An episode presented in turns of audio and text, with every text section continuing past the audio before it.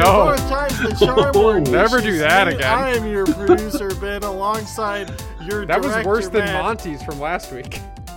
And Monty had a beautiful. Great Intro. intro, I agree. I haven't listened to it myself. It's good. I, I went back. I was gonna good. go back and listen. It to was it. it was it was pretty mwah. It Mwah. was, it was, I, it I was was confident. Yeah, I was I- almost gonna do like an intro of my own just to say I was on the episode. But I listened to that and I was like, no, I let tried them to. run. I tried my best to be an impress.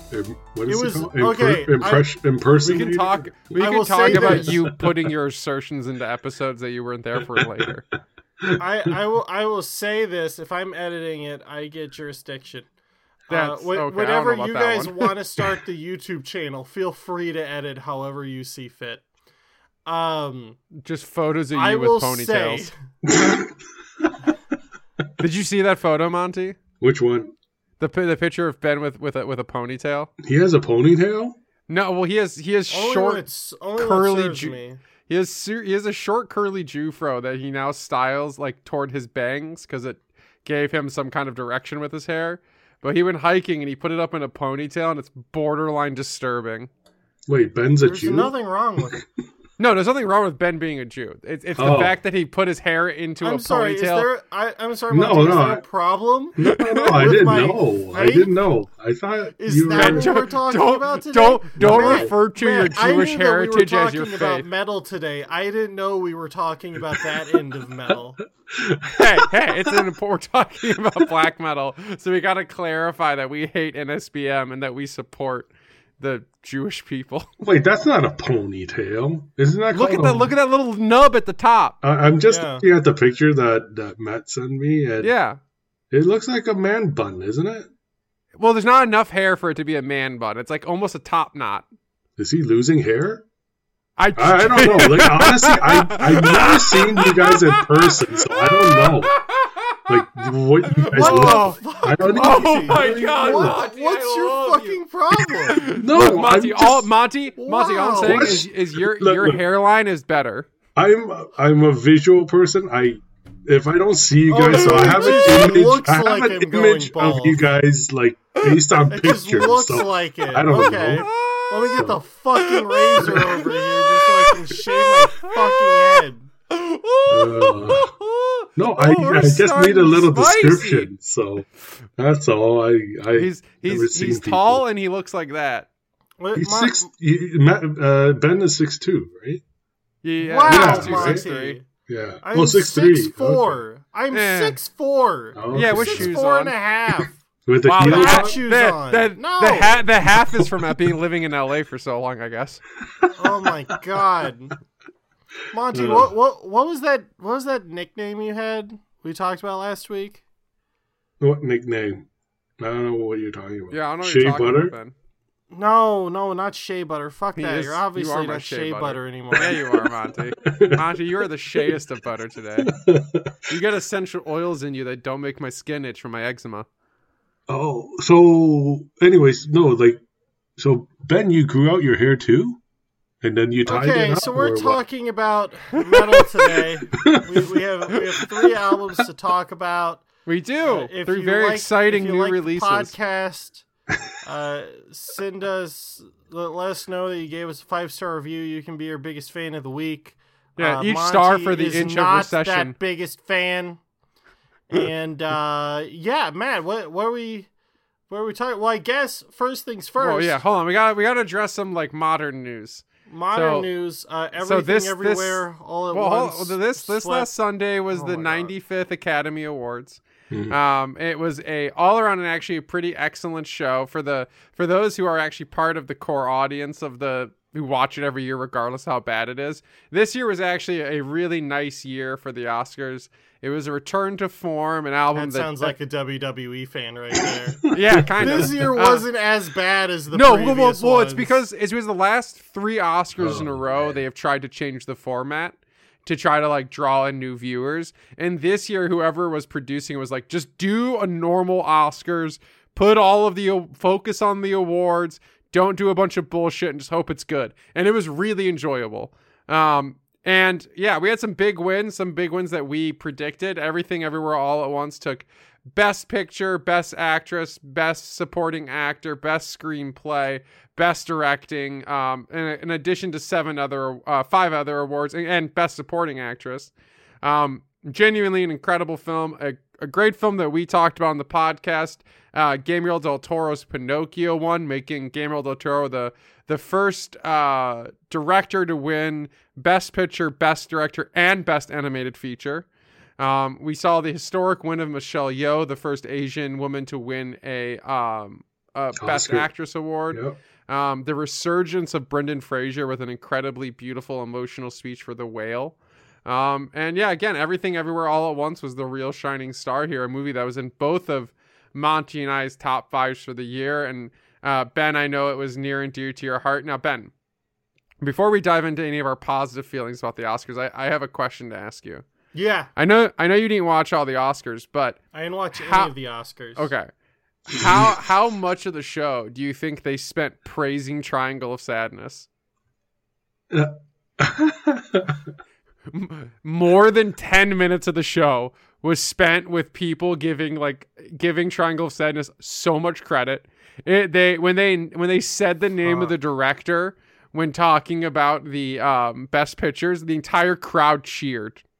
well, That's that's brutal. I don't know. That's It made brutal. me eek. There was a line in the in like the pre. I was at we had we had friends over and we were playing board games, but I had the uh the Oscars on the other room, and I heard a line from the red carpet just talking about how impressive and in love everyone was with the director because he provided such a beautiful lens into the world of cinema. Yeah, Ruben Östlund was like the talk of the town last night. Well, you know what? Good for him. He can choke on it. Um, also, I agree. oh my Fabelmans gosh. Didn't win shit. No wins. Pr- pretty much, it was No, Brendan dude. Fraser, Everything Everywhere All at Once, and for all the Oscars, no one cared about All Quiet on the Western Front. Okay, no, no, okay, it won good Os. All Quiet on the Western Front's a stunningly good movie. Yeah, yeah, yeah. It's fine. It's a remake of a 1931 classic, beautifully directed, beautifully shot, um, absolutely amazing set design. I think its only belialed point would be some of the some of the pacing of the movie and the fact that some of the um, the effects weren't as practical as they could have been, which kind of undermined um, the movie itself because the 1931 version at times looked better or more visceral because of the use of practical effects, but it also was because they were kind of Hitchcocking it and putting all the actors at like severe risk uh, while filming. It was yeah, it was a great time. I, I, I highly recommend you check out all of the albums if you have I mean, albums, all of the movies. If you haven't seen everything everywhere all at once, then you've done yourself a disservice as a film fan this year. Uh, Monty, as a fellow observer of the Oscars, what did you think? I thought it was uh it was very neat this time around. Yeah. Um, was it niche? It was Not It at was- all. not niche. It was neat. Um, you know, I was happy uh, that you know everything everywhere all at once won. It was Mhm. my number one uh, pick of a movie when we did our year end. Um, And I have to also add is I'm proud to be Taiwanese because Right? yeah, Yeah. it was uh, the 'Cause it- producer and the, one of the directors, one of the Daniels, uh, are is Taiwanese. So I know Yeah. Taiwan's going to be eating it up. So Yeah, shout out to Taiwan. Shout out to the Taiwanese people. yeah. Um, and uh, Michelle Yeoh and, and uh, Ke Huy Quan, if I'm saying his name Oh correctly, yeah. announced a new show called Chinese Americans being produced by Disney. Nope. Nope. Oh, Uh, American-born Chinese. Oh, I'm sorry. ABCs. ABCs, yes. Thank you. Ah. But also, again, being produced by Disney. I will say one of the least niche and least neat moments of the show was the fact that ABC owns is owned by Disney and they took about 5 minutes out of the away from the Oscars and all of the performers and actors to do a direct promo for the new Little Mermaid movie.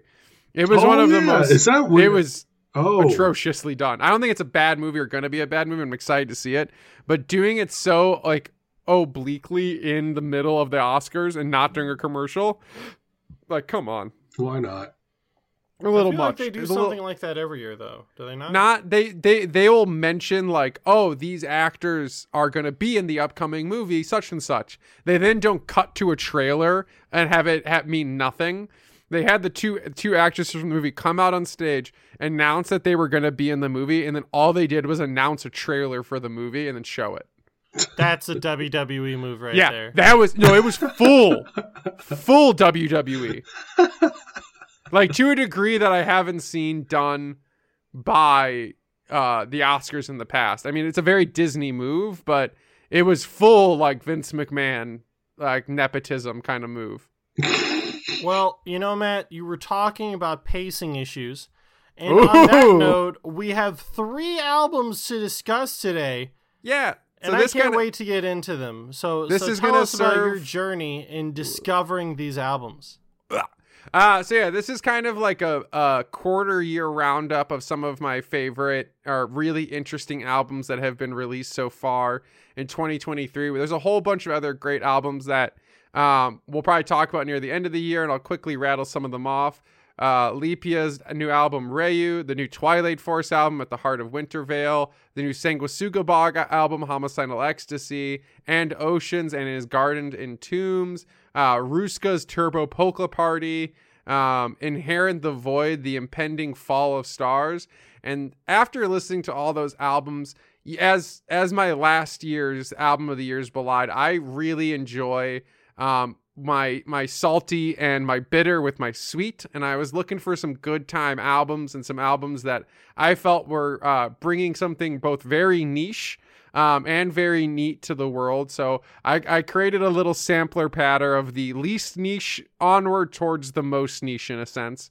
Now we open with a new power metal album, and as a big fan of the biggest power metal release of the year, Twilight Force at the Heart of Wintervale, I was very excited to try to find another power metal album that stimulated me in a similar way.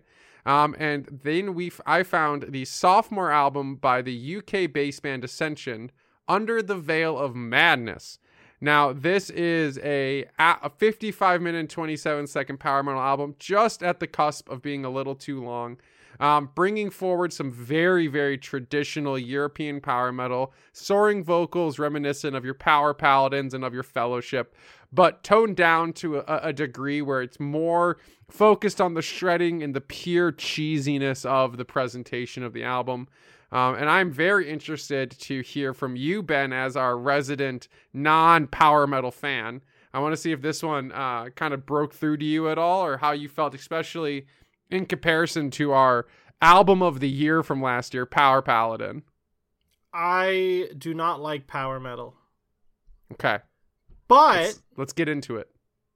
I like this more than any of the power metal I listened to last year. Wow. Okay, I'm I'm genuinely curious why compared to um, I- both I- Fellowship and Power Paladin, this kind of ranks higher for you. They're so waily. Who? Like power Power? Oh, yeah. So fucking. I it's agree. exciting. It's passionate. I agree. No, it's not. It's performative. I don't like that. All guys- this it's music. It's a performance. Yeah, but it it it feels stupid to me. Uh, whereas these you guys, watch wrestling. Whereas whoa, these, whoa, whoa, whoa. Whereas these guys, see, see, that's the one that doesn't phase me. That one I, I know. can just That's walk right yeah, through. yeah. I know. we talk, we talk about Fabelmans and that shit. it's at least, at least, at least this is real, asunder. Ben. Um, Okay, yeah, but so But- okay, so outside of outside of insulting two fantastic power metal bands, but I, uh, I what are your feel like- opinions on this one? I, I feel like with this album, they sang lower. And it Yeah. felt like it meshed better with the music. Oh, interesting. Okay. I it it just everything fit a lot better. Uh, and so when like they you think did it's the sound felt more cohesive on this album? yeah, and so when previous? they did Okay. get silly with the lyrics, I was fine with it because I'm Mm. like, you know, I don't want the silly lyrics and the screaming because then I feel like I'm watching like a YouTuber or something being like, When you- oh, when you- oh my god, When you But mean with- like the screaming, you mean like the high pitched kind of operatic vocals? yeah. Okay. and and where because this felt more grounded it let the it let the lyrics take center stage is like okay hmm. this is the thing that's kind of silly but because everything else is pretty on the level i liked it uh, with that said Uh, and, and i and I, I i thought it was a bit long i, I Yeah. could have done without a song or two because i felt like most of them were you know in, in the same genre uh the yeah, one in the song same though, the one song where I was really like, this is what I want power metal to feel like. Like, Okay. this is where I get it. Is the title song "Under the Veil Yes. of Madness"? I, I- It it, it you'll you'd be able to describe it better than me, Matt. Mhm. But I was like, this is the performative cheesiness that I like. It was Well- like, you know, we were we were watching Blazing Saddles. It felt Yeah. almost like Mel Brooks adjacent, and they still do it, taking they do itself a, seriously enough. they do a good job of setting that up with uh, songs like Megalomaniac, where it has Yeah. in the middle of it, there's this like non-traditional power metal, just kind of like tingly ling ling, like fun riffing that has like not isn't shreddy at all, but it's just like joyful. It's kind of like uh, like in Fellowship, and some of their songs sound like Christmas music. And When they ha- when when Ascension has its Christmas music moments, they're like slower, they're a lower tempo, and they're a bit more um breathy without a lot production wise going on to kind of like overdo it. yeah, Yeah, and I think I agree with you, Ben. I think that that moment on on the title track, I think really saves the album. yeah. I, I wouldn't say save the album because I think everything else is good. Mm. you know but i that is that song is so wholly unique and special And it's eight it's minutes like- long it's too, so eight it's minutes epic. long it doesn't overstay its welcome the chorus is just a bop it like switches back and forth and keeps changing things up it feels like two songs in one essentially It really does, yeah. I mean like like in that song for those eight minutes i got it i Really? understood it yeah i was Wow, like if- shout if out to this is- Ascension for bridging Yeah. the gap here. if this is what power metal was like okay i get it All right. You Well, know. so so so from from Ben's uh perspective, that is kind of marred in a not necessarily a an inherent distaste for power metal, but a lack of preference to it. Um, to Monty, who, in, from my estimation, is like a a you you like metal because it sounds good, but it's not like your definitive thing. Neither neither of these genres in particular really are. But you Yeah. show you you expl- exclaimed that you enjoyed this album, Monty. I- so I'm I really liked it. curious. but I, I, I like it, and I like it more than Power Paladins. Uh, Wow. Because it has that, it has that, it, it's, you know, with that metal added, it's like, Yeah. it gives that a little punch. You know what I mean? Mm-hmm. And I like music with a lot of heavier beats. Uh, I like that kind of sound, is a better way to describe it. And this is like, it, it has that, it has a little dash of, uh, you know, hard rock sense. Yeah, it does. in Yeah, it. some like It- traditional heavy metal yeah, and, and that's It's a what little I, I, slower. I missed. And yeah, it, it's slower and you know, I, I just love the the vocals, the and how it, it just like comes together really well. Um I I don't know. I, I first time hearing it, I, I only listened to it once last night. And yeah, I can say I this is something that's cool. It's pretty interesting to listen to. I just need, I guess, with Power Paladins, when you guys were doing that review, I- when I was listening to it the first time, I just felt like there's something missing. And Hmm. with these Okay. guys, I really enjoyed it, and I think the hev- the heavier sound um, really kicks it up a notch. So Yeah. I really Yeah, I do think- appreciate it. I think I, I genuinely agree with both of your assessments of the album. I think it um I don't think it's better than Power Paladin. Um but that's also partially because of Power Paladin's usage of my very specific personal flavor of power metal. Um I think Yeah, what I- what I- really I- sets this album think- apart I, I is think just a quick note. I, Okay. I I agree with you there. I feel like actual quality wise, when you're just comparing like musically, it's pretty clearly not as like well rounded well as a so fellowship or a power paladin. Here, here's But- what I'll say to that effect, Ben, is that I think there, there's two things that there's two things that make this album stand out and uh, for me to pay attention to it enough to share it with you because there's other power metal that's come out. Um, the production on this album is is not lo-fi, but it's it's stripped back into a more traditional heavy metal sound. So there's not where Power Paladin Fellowship and the Twilight Force album this year are really bombastically produced. So it, it, raises everything up. There's like this orchestration to the production that makes the music sound really like not necessarily epic, but like grand. And in a good move by Ascension, they went for a more streamlined production that is more in vein with like um like power metal and uh like new the new wave of British heavy metal out of England, which I think gives this album a really good tone. But my criticism of this album, why I don't think it reaches the same heights as Fellowship or Power Paladin, is is similar to something that you mentioned, Ben, where you mentioned that the album's a little long. And I think what happens is um, outside of that moment I mentioned in Megalomaniac, uh, like Say No Rana, the opening track is super engaging. It's fast, it's epic. It opens with these like really shredding guitars that is just pure cheese. When I when I sent this album to um, Nick, our other uh, power metal correspondent on the podcast. Um, I just sent him photos of nacho cheese over and over again because this is a very cheesy album. Um, but the prob the the criticism that I have for that is in in in regards to editing. So there's a certain riff structure that Ascension seems to really like with a lot of their solos and a lot of their fills that is very present on like the first five songs outside of that moment in Megalomaniac, like Defiance, Monsters, and Set You Free, to me all sounded very similar.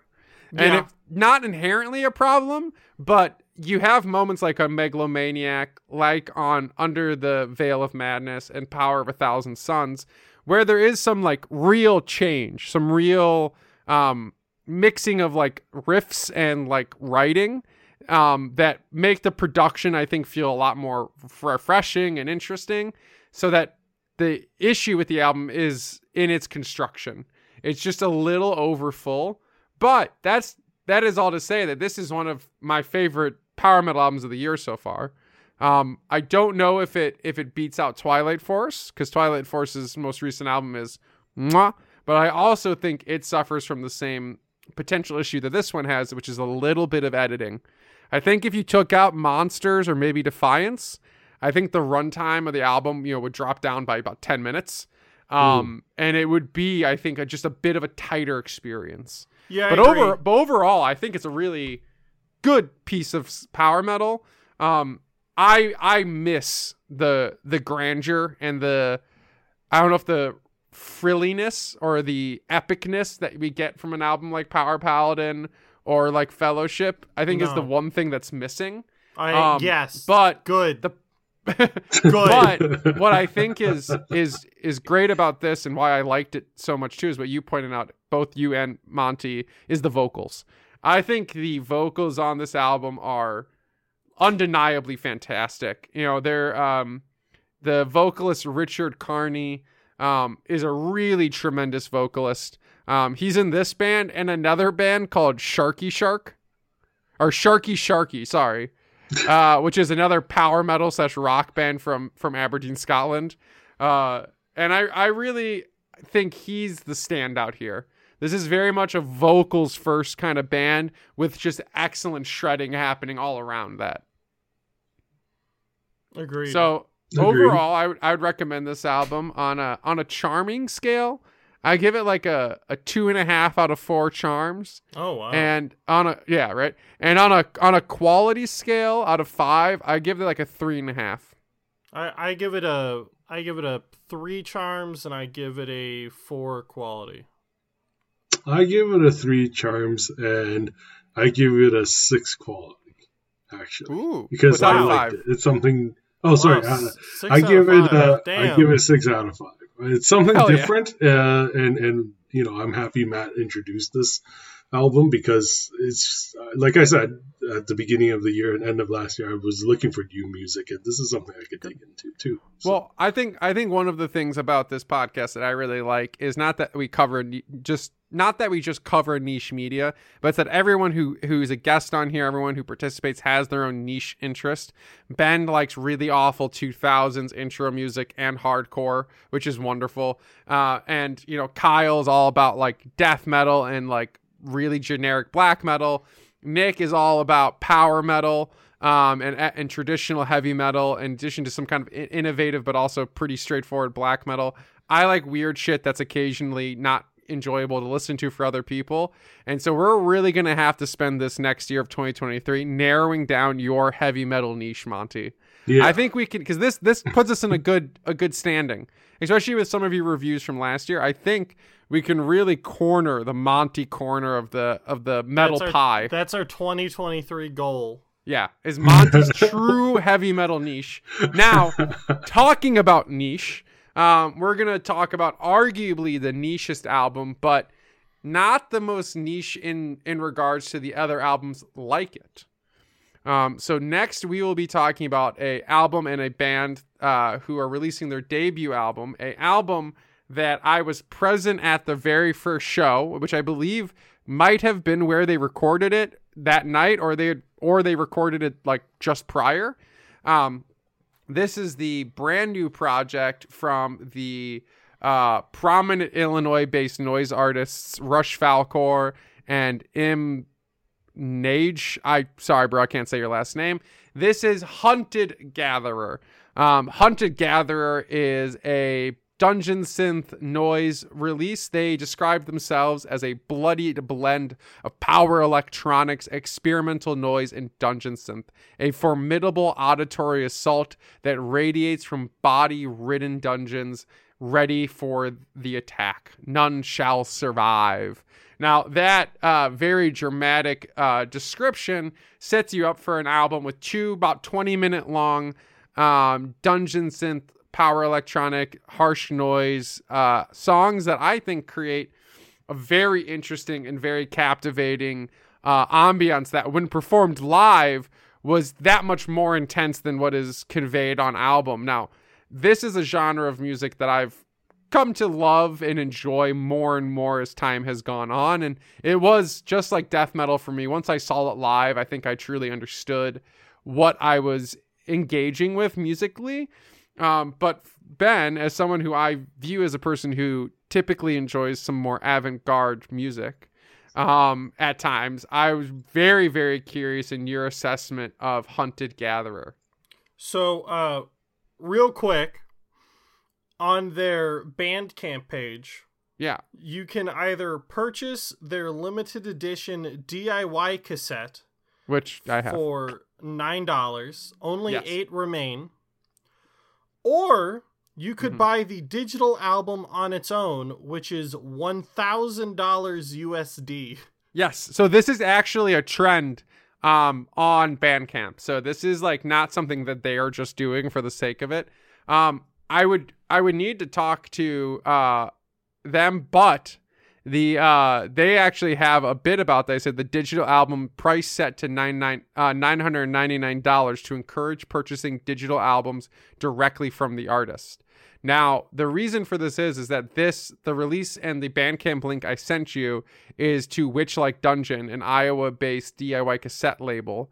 And uh, Hunted Gatherer wants if you're going to buy their digital album, um, they would want you to buy directly from their personal Bandcamp pages, not from the label's Bandcamp. Oh. The, la- the label is here as a distributor of the cassette, but in order to distribute the cassette on Bandcamp, you must also put the digital album up for sale.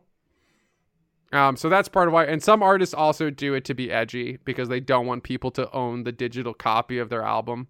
Um, I don't think that's why Hunted Gatherer did it, but it's something other artists do do um, with the intention of being like hardcore. Well, uh, so regarding the music itself, yeah, yeah that was really 20... good. Real okay. Tell, yeah, talk okay. me talk so, me through your experience with this album. So the, there's two songs. There's a 20 minute song, seven seven cornered, solar, solar labyrinth. labyrinth. Yes, And then the second one is singing the Singing inevitable, the inevitable twilight, twilight, of our requiem. requiem. I don't know why you kept saying that at the same time as me. Um, It's more. It's more. It's for the harsh noise of the experience. anyway, so you talk about editing, Matt. Talk about pacing. Yeah. I listened to the first song and I was like, this is really fucking good. And I listened to the second song and I was like, this is not as good as the first one. okay. and and I was it, it's like a very specific it's harsh noise, right? Yeah. Like, Dungeon more, synth, more or less, du- with dungeon synth and a bunch of other shit. Uh, but like the vibe is you're in a torture dungeon, and there's Mhm. harsh noise all around you. Yeah, you're you're you're Right. and and when and the albums was recorded to some degree at Empty Bliss, which is a basement venue in the city where we were literally surrounded in by them and their violent performance. Yeah. So, I the first song I feel like was it really built well. Mm-hmm. Um, the screaming was like purposeful and really added to the song. Yeah. And the second song, I I just listened to it and I don't remember much about it. I, I It know is- that it sort of reaches a crescendo with like the white noise and the screaming towards the end, but outside of that, it just I it didn't it, it kind of washed over me and i don't know Hmm. if the song was first which it, look I, I can't understand anything in the song so That's okay. you know, i'm sure there's a reason why this song comes after the first one i feel like if the order was reversed i might feel differently about it Mhm. but i really like the first one by the time i hit the second i was like it, it, eh, it kind of bounced off of me but that's not Okay. to take away from the quality of it on its own or from the quality of the first song um seven cornered solar labyrinth like i thought i thought that was amazing Yeah, I, I, I, I genuinely agree. I think I, I got a bit more out of the second track because I can really, I was really able to embody it in relation to the live experience. that's Um, and you- probably a big part of it And you can find the uh, photos and some of my review from from this show on pr- our previous episodes and on our Instagram, where I've posted photos. You can also go over to the uh, Dr. Gore Wizards archive on YouTube to find some uh, videos from this from their debut performance. Um, yeah, I, I mean, I, I think I agree with you that Seven Corners of the Solar Labyrinth is a bit more of an engaging piece when it comes to this kind of ambient harsh noise. But to me, what what makes uh, singing the inevitable twilight of our requiem great is that crescendo, is that really like slow kind of creeping build toward this like very cathartic end. And I think that's partially because during the set and the performance, as the song progresses in the performance, the set and the stage are slowly almost not necessarily deconstructed, but are almost discarded and damaged. You know, they were intentionally stabbing their their instruments with knives and with bats, really grinding in this kind of very physical, brutal expression of their music while um, Rush Falcor uh, was moving through the crowd and pushing and getting in the faces of the crowd. The uh, baseball bat you see on the cover of the album was at the show. Um, if you check out the uh, Instagram for Walls Painted Black, who is the uh, another gentleman, one of the gentlemen behind the project, M. Again, I don't know how to say your last name, Ben. I'm sorry. Um, ben, how do you say his last name? Uh how do you spell it Uh, I lost it. Oh, uh, K N A G G E. nag or nag I think it's knock. knock nog Yeah, I think we. I Nog. I I talked to this gentleman last time, and he commented on my mispronunciation of his name. um, and I forgot how he told me to say. it. I think it's knock. Uh, it's or okay knack. he's from iowa they don't have internet there No, that's the Witch Like Dungeons record. These guys are all fr- are both from uh my local community. Um, Ah, so shout out to you. Um, I, I I'll pronounce your name right one day. Um, but yeah, I think what makes this album and this uh genre of music really engaging is the creation of soundscape. It's it's not traditionally orchestrated like Ascension is, um, and it's not necessarily pure chaos like some like other harsh noises. It feels there's a certain level of artistic intention behind the presentation, and I think it creates a really beautiful um harsh experience. I don't think it's it's not necessarily meant to be beautiful necessarily, but it's it's in its kind of calamity and its punchiness in your mouth. I think it really captures um, a really satisfying vibe. I I found it relaxing actually. Yeah, I, I agree. Uh, it was sort of like a white noise machine, but it's also music. Yeah, well, it's music using white noise as part of its presentation. Right. Yeah, but I I found it very um soothing outside of the screams, you know. I gotta check out this album. Since yeah, it's a very unique presentation of music. Um, so so Ben, what what's your official uh review of uh Hunted Gatherer? Which, by the way, last thing, fucking incredible name, Hunted Gatherer. Yeah, oh. it's pretty clever. I'm yeah. shocked no one else has come up with that before. Um, I'm hard to give Google, him though. uh three and a half out of four charms. Yep.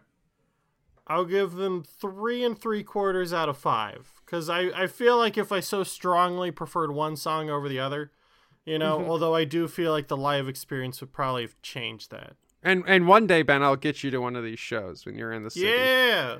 Um, and and you remember you can go and you can go and check out some of the videos from this performance and others in the underground scene in Chicago on my YouTube channel, Dr. Gore Wizard's Archive. Um, as for my review, I agree with you, Ben. I give it like a three and a half out of four charms. I think harsh noise in general, when performed in this fashion, is very engaging, and the live experience informs some of the charminess of it. Um, in regards to quality, yeah, three and a half, 3.75 uh, out of five stars. Uh, I need to listen to more harsh noise to more truly evaluate um, the quality of it compared to others, but it's it's almost a genre that's very difficult to review on a quality standpoint because an aspect of the genre to my understanding is to separate itself from traditional music and its presentation in the modern day through the chaotic very brutal harsh aesthetic. So it's hard to really rank it especially compared to the two albums we're talking about uh, otherwise. Um, but yeah like when it comes to overall enjoyment and how much i'm going to engage with this album um, outside of the live experience, or in this instance for our review, um, like three point seven five out of five to maybe a four on a on a on an angry day. I was in a really good mood today, so this was like relaxing, but not like I wasn't like in in the same kind of mindset I was when I saw them live. Uh, but it overall really satisfying experience. I just uh, listened to the first few uh, few minutes of it while you guys yeah. were chatting, and yeah, I, I do like that sound. I'm probably gonna give it a shot. Like, wow, listen we to might it have we might have tomorrow. a harsh noise fan in the making here. Oh, dude, I love that harsh noise sound because, like, dude, I, I recommended to you Dälek, that yes harsh noise ra- uh, hip hop group, awesome. Um, and yeah, I kind of like that. It has that that vibe to it too. So yeah, uh, other artists like like Clipping and Backxwash are two other modern uh, hip hop artists that are bringing the kind of the harsh noise aesthetic to the mainstream with it through through occasional influences. Yeah. Um, and, and and and from my understanding, a lot of harsh noise has a, a real big history in both, uh, in especially in Japan, but also in China and Southeast Asia in general. Um, there's a huge, huge underground scene of like very extreme, very, very heavy and discordant metal out of areas like Singapore, the Philippines, and Japan. Um, that really reflect on some of the atrocities that have happened in those areas. There's a there's a lot of like Japanese grindcore about nuclear war that is like borderline hard to listen to in a good way. It kind of reminds me of that I, f- I forgot the name of the group, but you sent you, you shared that album. You introduced me to it. It's you know you told me it's like they take recordings of people screaming and and stuff like that.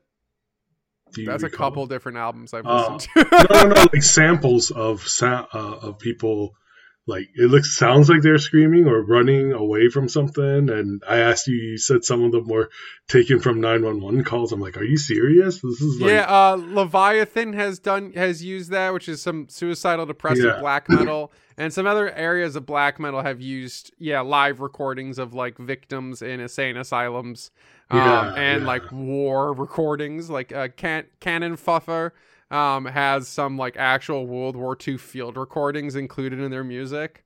hmm, It's very brutal. yeah, yeah. No, Um, it's cool. So that's that's Hunted Gatherer. I for our most our least approachable album of the week. I highly recommend you go check them out on Bandcamp or it's worth on- listening to just to like see what's up. Yeah, if you want if you want an entrance and an introduction to this kind of genre and this style of music, I, if I if I had to point anyone anywhere, I, I might as well point them to this album, especially for something so fresh and so new from two very prominent and very to an extent well known noise uh, and performance artists from the uh, from the Chicagoland and Illinois area. Now we're gonna shift gears uh, we're gonna uh, shift gears to an album that even just mentioning it has brought a smile to my face already. Um, this is an album that I read about in a list of interesting releases uh, on Bandcamp, like a short little blog, and it was just like thrown in at the end. It was like, oh yeah, also this came out. It's kind of weird, and I was like, well. It's from the indomitable, the legendary, the prolific Abyssal Spectre, um, Abysmal Spectre. Sorry, sorry, good sir, Abysmal Spectre, um, who is very well known in the black metal scene now, um, especially for his project Old Nick, um, who we've talked about in previous years on the podcast. We talked about their 2021 released a new generation of Empiric Conspiracy. And uh, one of my favorite albums of 2020, The Night of the Ambush and the Pillage by the Queen Anne's Style and Furniture, animated by one of the dozens or so spells that the Eastern vampires have studied. Um, he is also in this group Curta'n Wall, Bloody Keep, Forgotten Wind, Lace Shawl, Mosin, um, Fear, which is another fantastic band, um, and uh, Towergeist, Water, Water Nymph, and Weeping Coffin. Um, uh, Abysmal Spectre is borderline a Gary Brent level prolific artist. Um, also does appear um, as a guest musician on uh, Gone Mage's Sudden De- Deluge, doing backing vocals. Um, this is the brand new debut album by Curta'n Wall, Siege Obsessed. Uh, this is a mixture of raw medieval folk black metal. This is what Vehemence and Ungfell wish they were. Uh, this is an album that does not, in any capacity, expect you to have anything but a tremendously good and energetic time. It's an album that deeply and passionately loves medieval history and medieval instrumentation. And I I could go on and on, but I am interested to hear from our other black metal adjacent uh, fan here, Ben. So Ben, what did you think of Curta'n Wall's Siege Obsessed? I Are you sie- like are you Siege Obsessed? the the closer it got to regular metal, Mm-hmm. which it does a number of times throughout the album, the more I drift away from it. Wow. But when it's doing like the bagpipes and the flutes and the all that shit, I'm a thousand percent on board. Okay. Yeah. Like, so uh, the, what makes the, what- opening uh, the opening song wouldn't or uh Siege Obsessed because Yeah, this is the second I think song. is like an intro track. Yeah? There's an intro track and then there's Siege Obsessed, the first real track on the yeah. album. Oh my god, Siege Obsessed is like the thesis song of the album. Oh, And I'll 100 be percent. honest, I don't know if any other song in the album really reaches those heights, which Oh, we'll kind of we'll fucking get into it then. we'll we'll get into it. Um, but oh my god, what a breath of fresh air!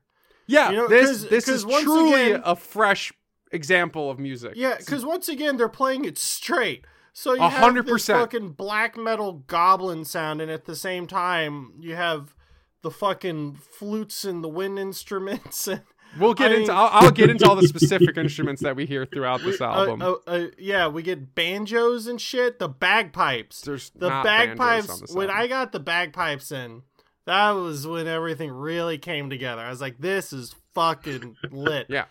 Um, yeah. So so this album yeah. it, it, it has so just to go over the instrumentations on this album. Not only does uh, Abysmal Spectre uh, write the majority of write the majority of the songs and provide all of the harsh vocals and some of the and the clean vocals that we hear on um, Newcastle is Born. We also have uh, Alvania Dulcimer providing vocals on the aforementioned Siege Should, should, Obsessed. should I go? Should I go through the names? No, I'm going to read them all because they need to be mispronounced. Um, okay. Elva- yeah, El- El- Elvia Dulcimer.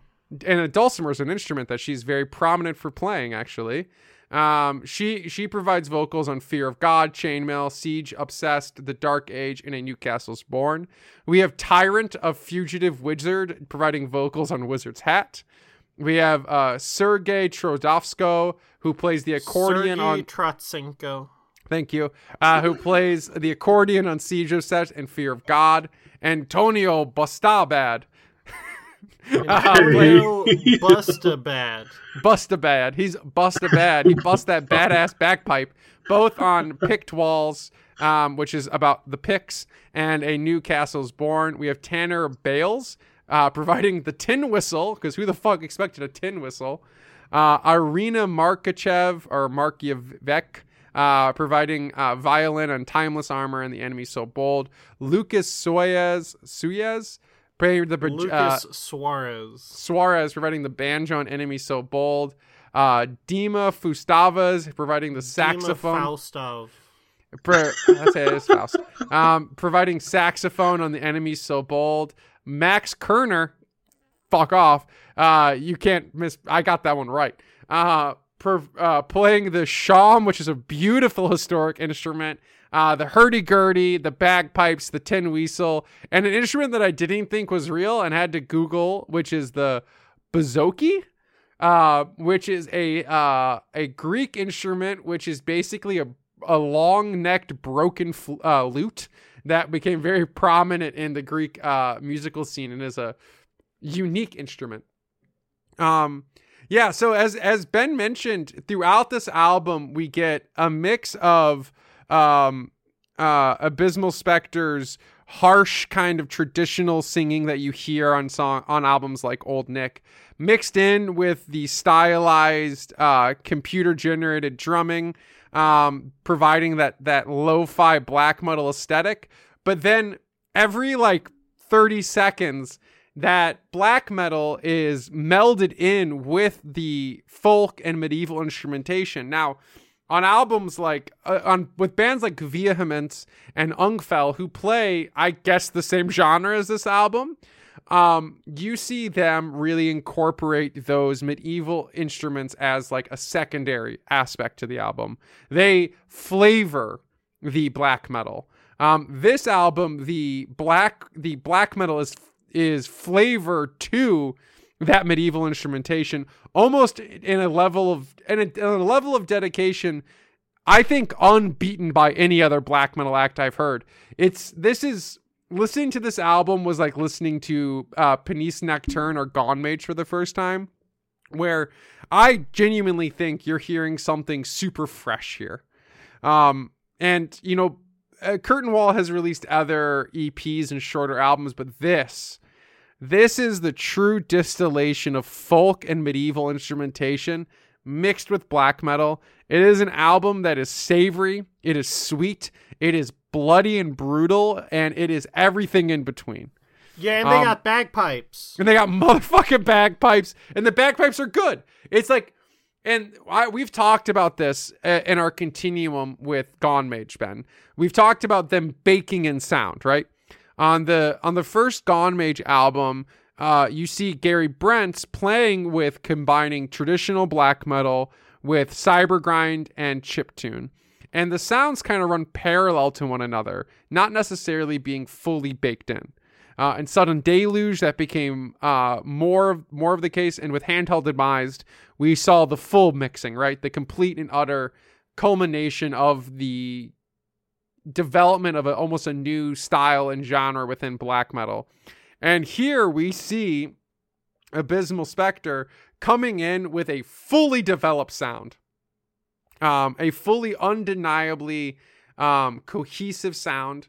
Um, the ambient tracks on this one, and, and we've uh, maligned kind of the overuse of ambient tracks by bands like Ungfell yeah, at they're times. good. They're perfect. They're short. They actually make sense within like the flow of the music. Um, our first real ambient track after the intro track is Cross uh, Crossbows Dawn. Um, and what I really found interesting as a decision um, here is that these songs, these ambient tracks, were actually composed by other artists. So uh, all the other songs on the album were composed by uh, Mr. Abysmal, uh, or Mr. Spectre, sorry.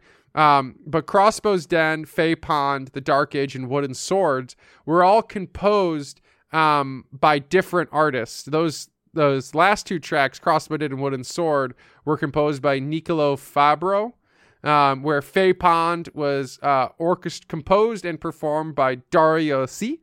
And The Dark Ages was composed by Riley Harris. Um, So and I, my so I I agree with most of your points. mhm. The only thing I will say Uh-oh. is I felt listening to this like I did listening to uh the first time I listened to Gone Mage. okay. Whereas like this is good, but I feel like there is room to grow. Hmm. See, I feel the opposite. You, you you said that their sound is fully formed.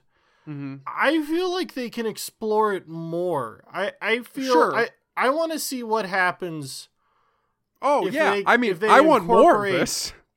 Yeah, I mean I know you want more, but like I I feel that if they can bring more of the actual music stylings from Hmm. the medieval era See, I and I think that in more, I feel I, I I think don't know. I, think the I- problem I is here, Ben, is that this album sits next to the entire subgenre of medieval black metal, and we have, I think, really prime examples of what that sound is. You know, again, not to jerk off vehemence or ungfell too much, but to me, they really represent the medieval black metal sound. Even bands like Peste Noire, despite them being pieces of shit, Yeah, but this really- is better.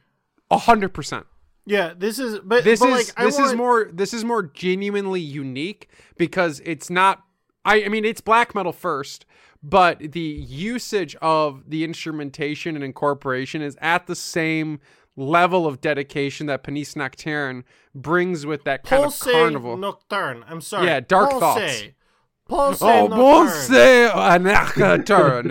Um, Okay. Um, they they provide a, a truly incorporated sound where the orchestration and composition of the music flows directly with the usage of those historic Right. or specific instruments. Yeah. And I feel like they capture that so perfectly because I think the the issue with with me not with the reason I think this sound feels so fully baked in and developed is that I think the directions you have left to push things, you know, either more into the medieval folk sound, takes you down a path of just doing medieval folk music with a little bit of black metal, or the other direction is going in the traditional uh, medieval black metal direction of your vehemence, your opulence, your sulfafira, your your ungfell, and this this Curta'n Wall album and the other Curta'n Wall releases, I think to some degree, but this is perfected, hits the literal perfect middle ground.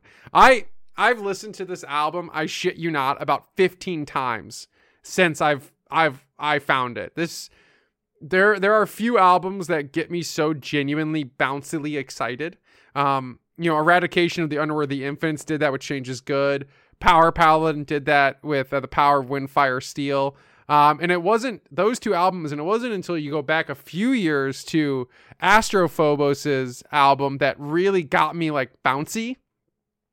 And I think that's what really solidifies this album. I think I think your point, Ben, that Siege Obsess is the real thesis here, and incorporating those clean uh, vocals with the instrumentation. But I I think for me and my number one song on the album, the song that I think really captures exactly what I want out of medieval black metal in general is a, uh, is a new castle is born. One, I love I love beautiful sounding female vocals. I'm I'm obsessed with good female vocals in metal.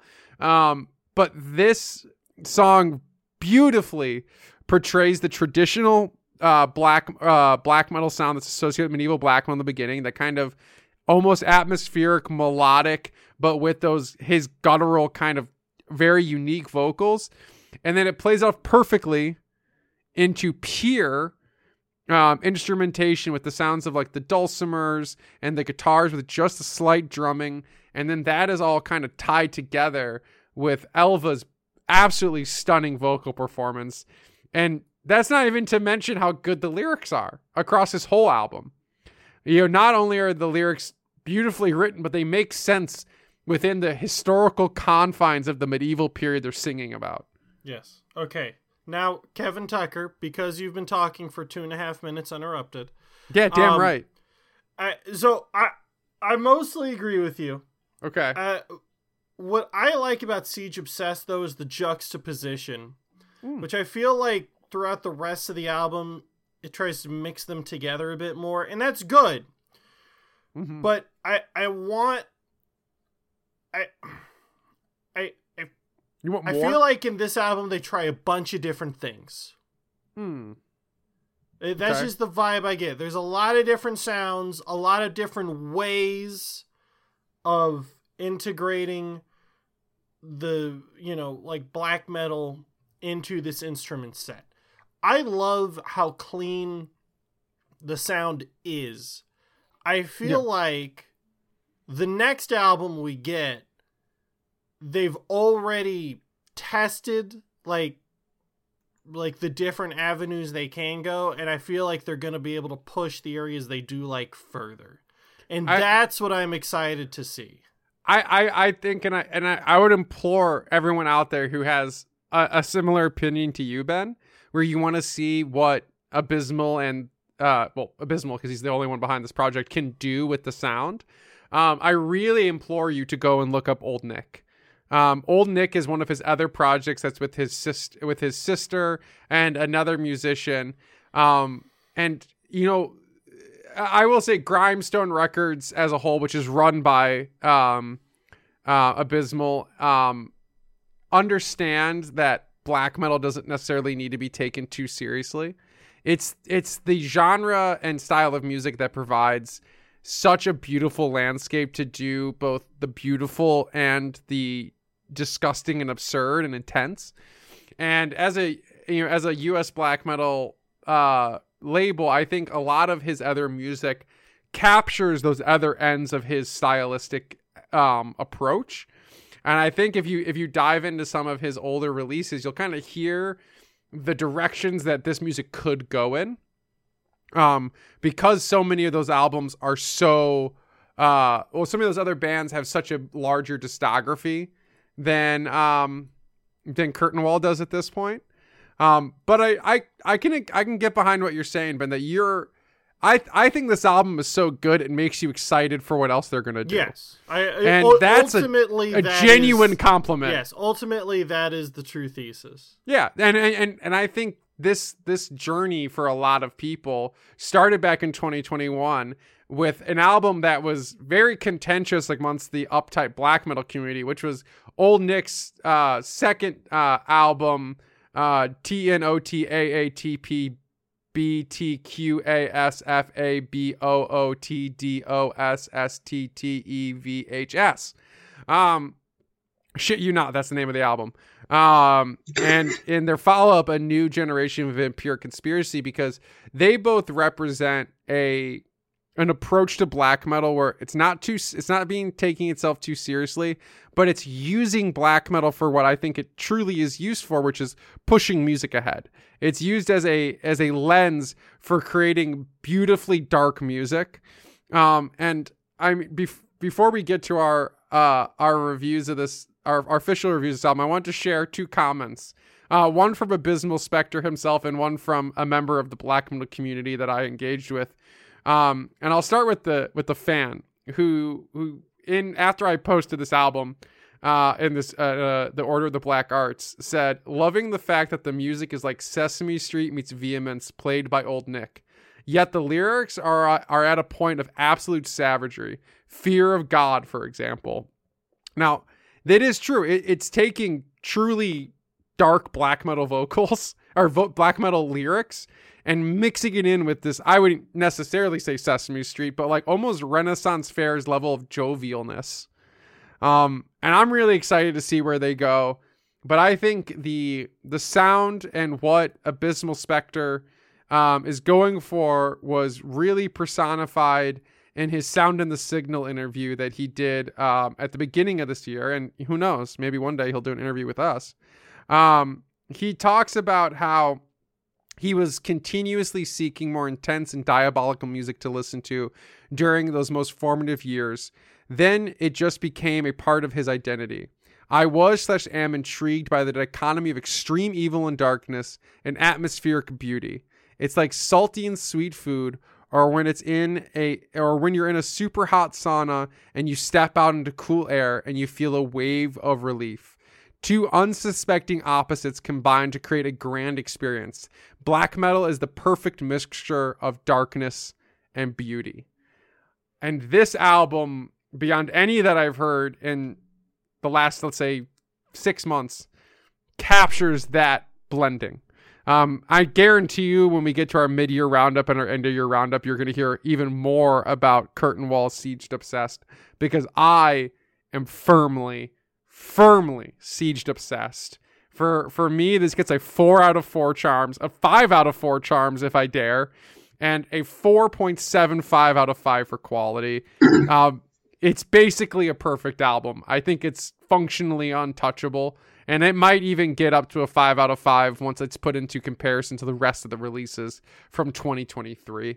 Ben, what is your review? I'm gonna give it the full four out of four charms. I would give Damn it right. a four out of five uh, technical quality.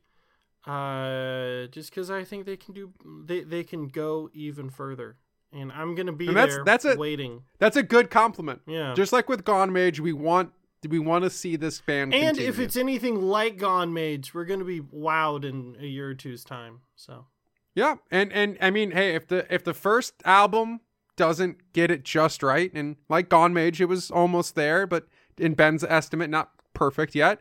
And the second album, you know, wasn't exactly there yet either, but the the continuation development grew, and the the third album so far from Gonemage was honestly one of the best combinations of uh, chiptune and black metal, but it might not have done everything yet, and maybe Curta'n Curta'n Wall will prove to us that the fourth time is the charm. good night and good morning. Monty's also here. We love you, Monty. Listen to this album. Yep. Monty's gonna be sieged obsessed by next week. And I'll talk to y'all later. Follow us on Instagram, hit us up. If you want to be on the podcast or have an album you'd like us to review, send it to us over on Instagram or Twitter.